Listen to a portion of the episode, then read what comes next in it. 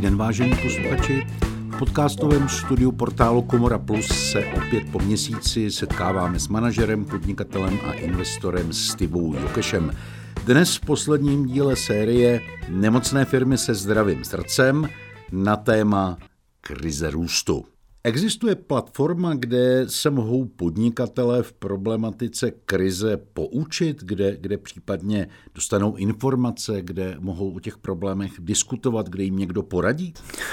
tak obecně, obecně eh, většina společností, podnikatelů, manažerů má k dispozici eh, nějakou právní kancelář. Eh, problém je v tom, že znalosti insolvenčního práva běžný, běžný advokát nebo právní zástupce nemá. Jo, má tam většinou tu povrchní, povrchní znalost a ve chvíli, kdy máte firmního právníka, který má tohleto v popisu práce, sedí v té vaší firmě, no tak obecně ta právní kancelář čeká na nějaký pokyny od toho podnikatele nebo majitele nebo manažera nebo otázky. No a ve chvíli, kdy vy nevíte, že se máte ptát, no tak mu žádné nekladete. Eh, mě to připomíná, jako když se učím s dětma a vysvětluju, vysvětluju proč se mají něco naučit. Že? A dcera mi teďka o víkendu říkala, tati, proč se to mám učit? Teď si to najdu na Google, až to budu potřebovat. A já říkám, a když nevíš, že to téma existuje a nejsi schopná definovat ten, ten dotaz tomu Google, tak na to nikdy nepřijdeš. Tak mě napadá, není to trochu paradox? Ačkoliv zažil jsem řadu firm, které měly problém vyrůst z té příslovečné garáže do standardní firmy ve standardní velikosti, je to ten případ, o kterém mluvíte, chápu to správně? Eh, ano, říkáte to, říkáte to úplně přesně. Ona, eh, ta krize růstu, když se podíváte do odborné literatury, tak má eh, několik, několik etap. Dokonce ono to není jenom jedna, jedna etapa, protože velký rozdíl je, jestli máte firmu o pěti, deseti zaměstnancích, pak 50, 500, tisíci. Ono to nemusí samozřejmě souviset, souviset jenom s počtem zaměstnanců. Sou, souvisí to se složitostí té společnosti, procesů a těch témat, které musíte, musíte řešit.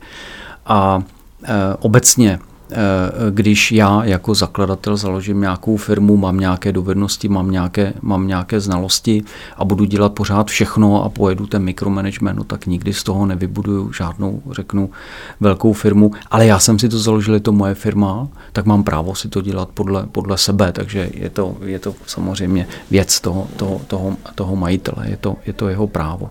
Když se bavíme o krizi růstu, respektive jak jsme se k tomu dostali, v tom posledním roce a půl, protože paradoxně eh, ten covid, který, který nás tady vlastně všechny, všechny zasáhl, eh, tak způsobil u těch firm, které rostly za těch posledních 8, 10, 15 let, a nedávno jsme řešili případ firmy, která eh, před covidem měla někde 120 milionů korun obratu.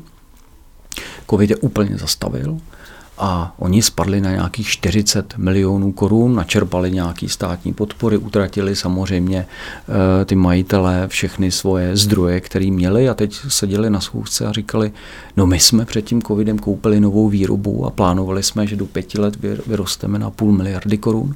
A to sice teďka taky můžeme, ale my vlastně nevíme, jestli máme. Protože jsme si uvědomili, že my jsme chtěli jít do zahraniční expanze, Teď vlastně zjišťujeme, že já nebo manžel, jo, to byla paní, um, myslíme si, že na to vlastně nemáme kompetence. Druhá věc je, přišli jsme u úspory, a těžko teďka budeme přesvědčovat nějakého vlastně standardního investora, že když dojde na podzim nebo příští rok znovu k lockdownu, že to budeme umět nějak řešit. A já si nedovedu představit, že zase 8 let polezu po čtyřech abych tu firmu zase dostala zpátky na těch, na těch 120, 150, 200 milionů a já vlastně nevím, co teď. Jo, to znamená, to, to není firma, která by byla v úpadku, ta firma má našla, našlápnuto, ale ten majitel si uvědomil, že něco potřebuje.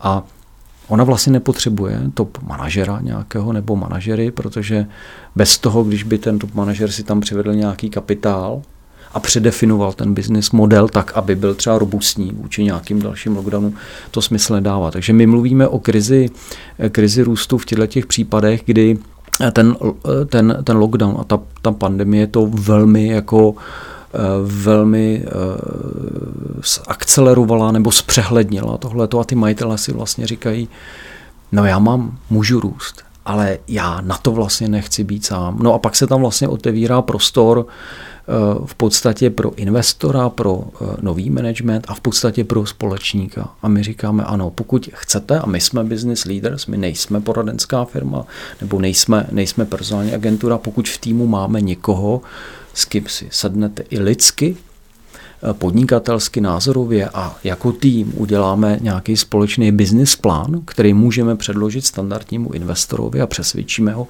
tak do toho pojďme společně. No ale protože my nechceme vlastnit dlouhodobě vaší firmu, tak tam půjdeme po nějakou dobu. A nebudete na to sami, budeme sdílet to riziko. A to je ten náš jakoby business model. Jo? To znamená, když to řeknu, tak pro tyhle ty firmy nabízíme něco jako dočasný společník jo, když to mhm. řeknu. Takže v, tom, v tomhle si myslím, že jsme na trhu jediný v tuhle chvíli. Jinými slovy, předem daný exit plán, ano? Přesně tak. Když se bavíte běžně uh, s lidmi, kteří investují uh, startupy nebo rozvojový kapitál, tak vám řeknou, uh, české firmy obecně mají problém s marketingem, s obchodem. Mají skvělé produkty, nápady, kreativita, mají už i dneska technologie, ale obchod, marketing a řízení financí špatně.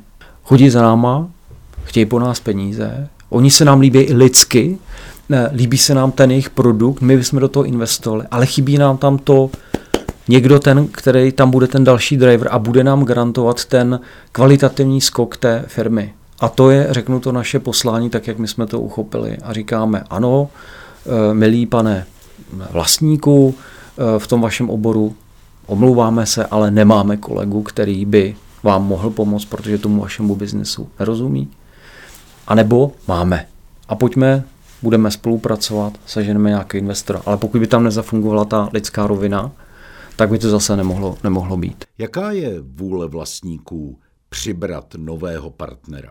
Eh, je to, je to celé o pravidlech. Je to o pravidlech, jako když si pouštíte finančního investora do své firmy, tak eh, on nechce vlastně tu vaší firmu. On nechce eh, vyrábět, nevím, bombony nebo nějaký strojírenský výrobky. On chce vydělat na tom, že postrčí tu vaší firmu, postrčí tu vaší firmu dál. To znamená, je jasná exit strategie. Jo, je to samozřejmě o smlouvách, eh, není to, není to o tom, když vlastním 20, vaš, 20% vaší firmy, takže budu mlčet, je to o tom, jak se nastaví vlastně pravidla spolupráce a ty musí být jasný a na papíře. Jo, eh, když to v běžném podnikání je to, že se sejdou dva, tři lidi, kteří si rozumí a je to, jak když si vybíráte manželku nebo manžela, jo, jste si sympatický a řeknete si, tak pojď, zariskujeme to a snad se do budoucna na všem domluvíme. To u biznesu moc dobře nejde. Musí tam být taky ten základ v té lidské biznesové hodnotové rovině, ale pak musíte nastavit jasná pravidla pro nějaké základní scénáře, když by došlo k neschodě na tom, na, na tom či na tom, jak se bude postupovat. A to je ten základ. Proto my těm vlastníkům říkáme, ano, nemusíte to řešit s náma, nemusíte takhle postupovat, můžete jít do banky. No jo, ale banka mi nic nepůjčí. Říkáme, my víme, můžete jít za investorem.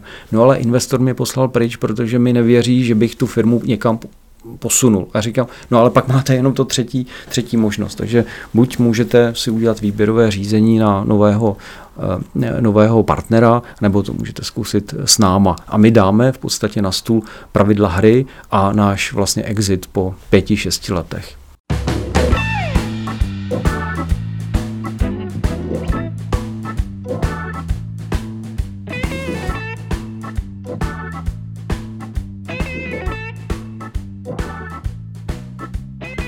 Posloucháte závěrečný díl miniserie Nemocné firmy se zdravým srdcem se Stivou Jokešem. Dnes na téma krize růstu. Jestli se nemýlím, vy sám máte zkušenost s investicemi do startupů a zajímá mě, jestli tam jste použil už tuto strategii, o které teď se bavíme, nebo jestli jste investoval takovým tím klasickým způsobem, prostě dal peníze a čekal, ono to dopadne. Já si, já si myslím, že jsem dělal naprosto stejné chyby jako, jako všichni, přesně to, co jste teďka řekl. A proto vlastně v Business Leader jsme si uvědomili, že za té situace, která na tom trhu vlastně vznikla, eh, takhle fungovat nejde. Proto na schůzkách třeba s profesionálními investory máme, máme zelenou a oni říkají, je to je zajímavý. Vy jste vlastně to, to, co nám vlastně chybí pro ty naše projekty, protože sem chodí zakladatelé se zajímavými myšlenkama, nápadama, firmama a my na to máme peníze. My bychom je tam chtěli dát ale vidíme, že on tam nemá toho, eh, toho partnera, který by uměl třeba udělat ten mezinárodní obchod. Hmm. A my říkáme, ano, my v našem týmu dneska máme 32 velmi úspěšných eh, obchodních ředitelů, kteří mají zkušenosti ze zahraničí. A teď jenom otázka, jestli pro ten daný obor, protože když jste prodával, eh, nevím, střelivo, no tak asi nebudete dobrý obchodní ředitel v IT. Takže pokud máme v tom oboru člověka, Samozřejmě některé obory můžou být eh, příbuzný. A pak je, to, pak je to o tom, shodneme se, shodneme se v lidské rovině na pravidlech a můžeme, můžeme, můžeme jednat. Takže vnímáme sebe jako třetí subjekt mezi majitelem firmy, který chce růst, má ten potenciál, investor tomu věří, ale když to necháte jenom na externích manažerech, který si tam dodáte jako zaměstnance, no tak to není ten nositel, to není ten garant. A ten investor samozřejmě říká, no dobře, a ten tam bude zaměstnanec, on dá výpověď, to není ten, kdo bude dýchat pro tu firmu, že, že chce. No a vy ve chvíli, kdy jste společníkem té společnosti a víte, že jdete do toho proto, abyste za pět let vydělal a jinak máte standardní jaksi nějakou odměnu, no tak se snažíte. Jo? A teď dávám na stranu, že máte rád ten obor, že chcete úspěch. Jinými slovy, to, co děláte, je svým způsobem jakási kultivace toho prostředí, toho segmentu, protože už to tedy není ta hra s úspěšností 1 ku 10, jak se často o investicích do startupu říká. Přesně tak, protože základní ta naše myšlenka je, že s náma do té firmy přijde exekutiva. Jo, e, nepřijde poradce nebo personální agentur, přijde konkrétní člověk, jeden, dva, tři lidi, kteří v tom oboru už něco dokázali, mají kontakty, může to být finanční ředitel, může to být třeba půl úvazku finančního ředitele špičkového, protože ten investor očekává nějakou kvalitu, budou tam banky, které tam doteďka nebyly, takže potřebujete mít nějakou, nějakou odbornost a přijde tam obchodní ředitel na půl úvazku, na celý úvazek a k tomu výkonný ředitel. To znamená, můžou to být jakoby kombinace. A tím, jak ta firma roste, no tak eh, ve chvíli, kdy ze 100 milionů firmy uděláte půl miliardovou firmu, no tak pátý rok už tam sedějí prostě tři ředitelé na, na full time. Kde je vůbec měřítko přiměřeného růstu, který je asi snažší a například rodinným firmám eh, možná více vyhovuje. Není nutno vyrůst eh, ze 100 milionů na miliardu v průběhu roku nebo několika měsíců, ale třeba na 200 milionů. Asi by to bylo snažší. E, problém je, že plány se dělají proto, aby nevyšly. Jo. jo, to znamená, plány děláte na základě toho, že máte nějaké předpoklady nebo něco, nějak tu budoucnost odhadujete a samozřejmě každý ten den vám přinese, přinese něco jiného, ale, ale vy v tu chvíli víte, jak máte reagovat a kam to má dopad v té v firmě. A když si naplánujete růst jenom o 20% a vaši konkurenti budou dělat něco jiného, tak taky se může stát, že budete mít pokles 20%. Jo? To znamená, je úplně jedno, jaký máte plán, ale je důležitý ty klíčové parametry eh, periodicky něco denně, něco za měsíc, něco za čtvrt roku prostě vyhodnocovat a přizpůsobovat tomu ten každodenní, každodenní řeknu, chod té firmy. Eh, já právě na těch krizích mám strašně rád to, že ty věci se dějou jakoby rychle, jako v reálném, v reálném čase vidíte, vidíte ty opatření. Eh, a je to jak ta práce těch lékařů na té, na té traumatologii, že vidíte ty výsledky a vidíte, že ta vaše práce je strašlivě a životně, životně důležitá.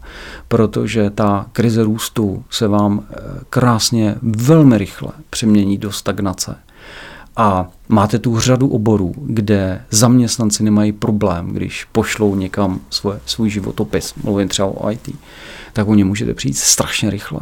Jo, to znamená, eh, na, ty, na ten management, na ty vlastníky to eh, v těchto těch oborech vytváří jakoby obrovský tlak práce s těmi lidskými zdroji a vy pro ně musíte mít, eh, být partner, musí, musí ve vás vidět nějakou, nějakou budoucnost a e, není to ani tak jako o tom procentním růstu, ale že, že ta práce jim dává nějaký dlouhodobý smysl, jsou u vás vlastně spokojení, takže je to fakt individuální věc. Napadá mě taková otázka, ovlivňuje dynamika růstu společnosti třeba zaměstnanost v té které společnosti?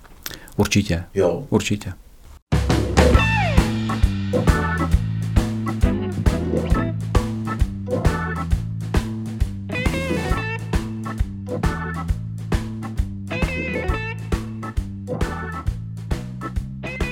Posloucháte závěrečný díl miniserie Nemocné firmy se zdravým srdcem se Stivou Jokešem. Dnes na téma krize růstu. Žijeme takovou tu pandemickou dobu, možná už končí, všichni si to přejeme, ale zatím v těch minulých měsících jediná jistota byla jistota nejistoty. Zdroje, finanční zdroje v ekonomice zcela jistě jsou. Jaká je ale v té nejistotě ochota investovat? Když bych to řekl úplně uh, generálně, tak si myslím, že v České republice uh, máme k dispozici velké množství kapitálu. A to nejenom u bank, uh, u různých fondů a finančních skupin, ale i v soukromých, v soukromých rukách. A tak, jak se bavím s různými investory, tak problém není v kapitálu, problém je v zajímavých projektech. A když už máte zajímavý projekt a někdo ho přinese, vymyslí, tak najednou říkáte, ale já tam nemám toho nositele, já tam nemám toho, kdo, kdo položí život, abych já nepřišel, abych já nepřišel o peníze. Jo, to znamená, dneska, když budete prodávat v vozovkách, prodávat na trhu zajímavý projekt investorům, tak můžete být v pozici, kdy si investory budete, budete soutěžit. Jo? Těch, těch zajímavých příležitostí je opravdu, opravdu velmi málo a díky tomu, že my jako společnost jsme na investorech nezávislí, tak se snažíme do každého projektu oslovovat ty investory, který pro tu danou firmu mají další nějakou přidanou hodnotu. A samozřejmě každý rozumný investor si buduje portfolio v nějakém segmentu, kde chce z pohledu řízení třeba rizik, Eh, a nebo že tomu, eh, tomu oboru chce, chce rozumět. A pak je to o tom, jestli my pro ten zase daný segment máme ty klíčové lidi k dispozici a jestli vědí eh, a umí v té společnosti udělat, řeknu, ty, ty, ty, klíčové, ty klíčové věci. Jaký typ investorů vy vlastně nabízíte? Jsou to řešení šitá konkrétním firmám přímo na míru, nebo je to nějaký jiný model? Tak, je, je, je to tak. Ono navíc ta situace se velmi rychle mění, protože v loni, když jsme oslovali invest, investory a říkáme, hele, tady firma má problém, eh, je to opravdu distress, tak vždycky říkali, tady je pár distress investorů, o tom se vlastně bavit nechceme, to pro nás je prostě nezajímavý. Dneska ta situace se jako ra- radikálně změnila a, a investoři, kteří měli stá, strach z distressu, tak říkají, nám je to jako v podstatě teďka úplně, úplně jedno jo, a zajímá nás to, to či ono. Problém je, že samozřejmě zase uh, pak těmhle těm investorům musíte vysvětlit, o čem je třeba ten insolvenční proces. Uh, někdy je totiž výhodný tu společnost samozřejmě provést insolvenčním procesem, Může to být daleko méně rizikové, protože jak si dělat dohody s velkým množstvím věřitelů, jo, třeba a někdy paradoxně e, přijdete na jednání s třema projektama a říkáte si prostě tohle je to, co by to investora zajímalo a on vám řekne e, vůbec mě tohle nezajímá, protože jsem měl teďka nějakou zkušenost takovou makovou a říkal mi, a pane inženýr, co to tady máte, to druhé? Já říkám, to, mám, to jsem vám ani nechtěl, aby jel, to mám na jednu zkusku. A říká, a tohle to mě ale zajímá. Já říkám, ty to vůbec máte v portfoliu, ale to je úplně jedno, já, já, už to mám jako sen dlouhou dobu, ale ty firmy se tam prodávaly za 12 násobek EBITDA, tak mi to nedávalo jakoby smysl, ale ty ta situace bude, bude, bude jiná. Takže i tahle ta věc, ta práce s těma investorama se, se jako výrazně proměňuje. No a vracíme se vlastně, vlastně po spirále na začátek našeho povídání, k prvnímu dílu, kde jsme si řekli, že situace není úplně čitelná, přesto se vás zeptám, jak odhadnete budoucnost, jestli eh, z té situace, která je, české firmy mají šanci výjít jako vítězové, využít to, co se děje, spíše jako příležitost, než se předtím třást jako před hrozbou. Eh, já, se, já jsem přesvědčený, že když odhlídneme od všech jako souvislostech a vazeb, které Česká republika, české firmy mají e, různými směry, e, co se teďka děje kolem Číny, e, co se děje kolem, kolem Ruska, tak si myslím, že máme, máme obrovskou, obrovskou příležitost. Jednak jsou tu když jsme se bavili o investorech, tak jsou tu, je tu řada profesionálních investorů, kteří to vnímají jako příležitost, tu, tu současnou situaci. A teď ne jako z pohledu můžu levně přijít k nějaké firmě, ale on celý ten svět se mění z různých důvodů. Geopolitika, Eh, opravdu to, co jsme do teďka do Evropy dováželi z Číny, nebudeme si tu muset do dvou, třech let eh, sami, sami vyrábět. Jakým způsobem? Máme na to lidi. To znamená, my to vnímáme, nebo já osobně to vnímám jako obrovskou příležitost, že věci, které tu platily desítky let, se můžou eh, změnit a, a přichází období vel, jakoby velké kreativity, ale vnímám té pozitivní, ne té kreativity z těch 90. 90. let. Pro nás paradoxně, když všichni kopeme tak často jako do státu, do České republiky, a teď nechci se bavit o politice, ale eh, faktem je, že eh, legislativa v oblasti insolvenčního práva tak je na jaksi špičkové světové úrovni. Jo. V země vedle nás nemají institut insolvenčního správce. My máme specializované soudy, máme na to specializovanou legislativu. Uh, Eh, hromada právních kanceláří se, to eh, se v tom vyzná, zorientuje. Soudci se v tom orientují. To znamená eh, v nějakém mezinárodním srovnání, co se týká jakoby fungování států z pohledu těch procesů. Je to paradoxní, když se podíváte na ostatní části, jak Česká republika v tom státním sektoru funguje, tak tohle to bych řekl, že jako paradoxně velmi, velmi funkční. Takže to je něco, o čem, o čem by podnikatelé, vlastníci a majitelé měli vědět, protože eh, když se podíváte z různých pohledů na mezinárodní srovnání, kdy Česká republika je třeba na 15 místě z pohledu nákladů na řízení, Slovensko na 80. místě, jo, Polsko, Maďarsko, Německo. To znamená, my si myslím, tu základnu máme dobrou. Máme tady hromadu šikovných lidí, máme tu zkušenosti s minulou, s minulou krizí, máme tu velké množství mladých lidí, kteří chtějí pracovat. To, když se podíváte do řady jiných zemí na západ od nás, tak tam s tím moc nepotká, nepotkáte nebo v menším, mě, menším měřítku. Takže já vidím obrovskou, obrovskou příležitost a mě hrozně nadchlo, když jsme v loni vlastně spustili tenhle ten projekt a začali jsme oslovat manažery Byť jsme těch našich 80 lidí vybrali asi z 3600 lidí náročným procesem a pak se ještě půl roku všichni školili, tak eh, ta řeknu, obrovská pozitiv, pozitiva nebo pozitivismus u těch, u těch našich kolegů. Máme tam řadu lidí, kteří nepotřebují ani pracovat, prodali svoji firmu, ale říkají, mě 50, já nepatřím do starého železa, mám, do, mám dobrou, dobrou fyzičku, děti mi odrostly a spoustu věcí vím, umím, umím tři jazyky a ty firmy mě budou potřebovat. Ale vím, že to nezachráním sám, musím být v nějakém týmu. Takže my jsme uchopili jenom tuhletu, tuhletu věc, zorganizovali jsme ty lidi, takže máme našlápnuto a myslím si, že bude skvělý, když se nám podaří někomu opravdu pomoct. To byl Stiva Jokeš a Business Leaders for You. Co víc si přát než podzim pandemicky klidný a biznisově úspěšný. A vlastně proč pouze podzim? Přejme si pandemicky klidný a biznisově úspěšný celý příští čas. Z podcastového studia portálu Komora Plus se s vámi loučí Petr Karban a nashledanou někdy příště. thank you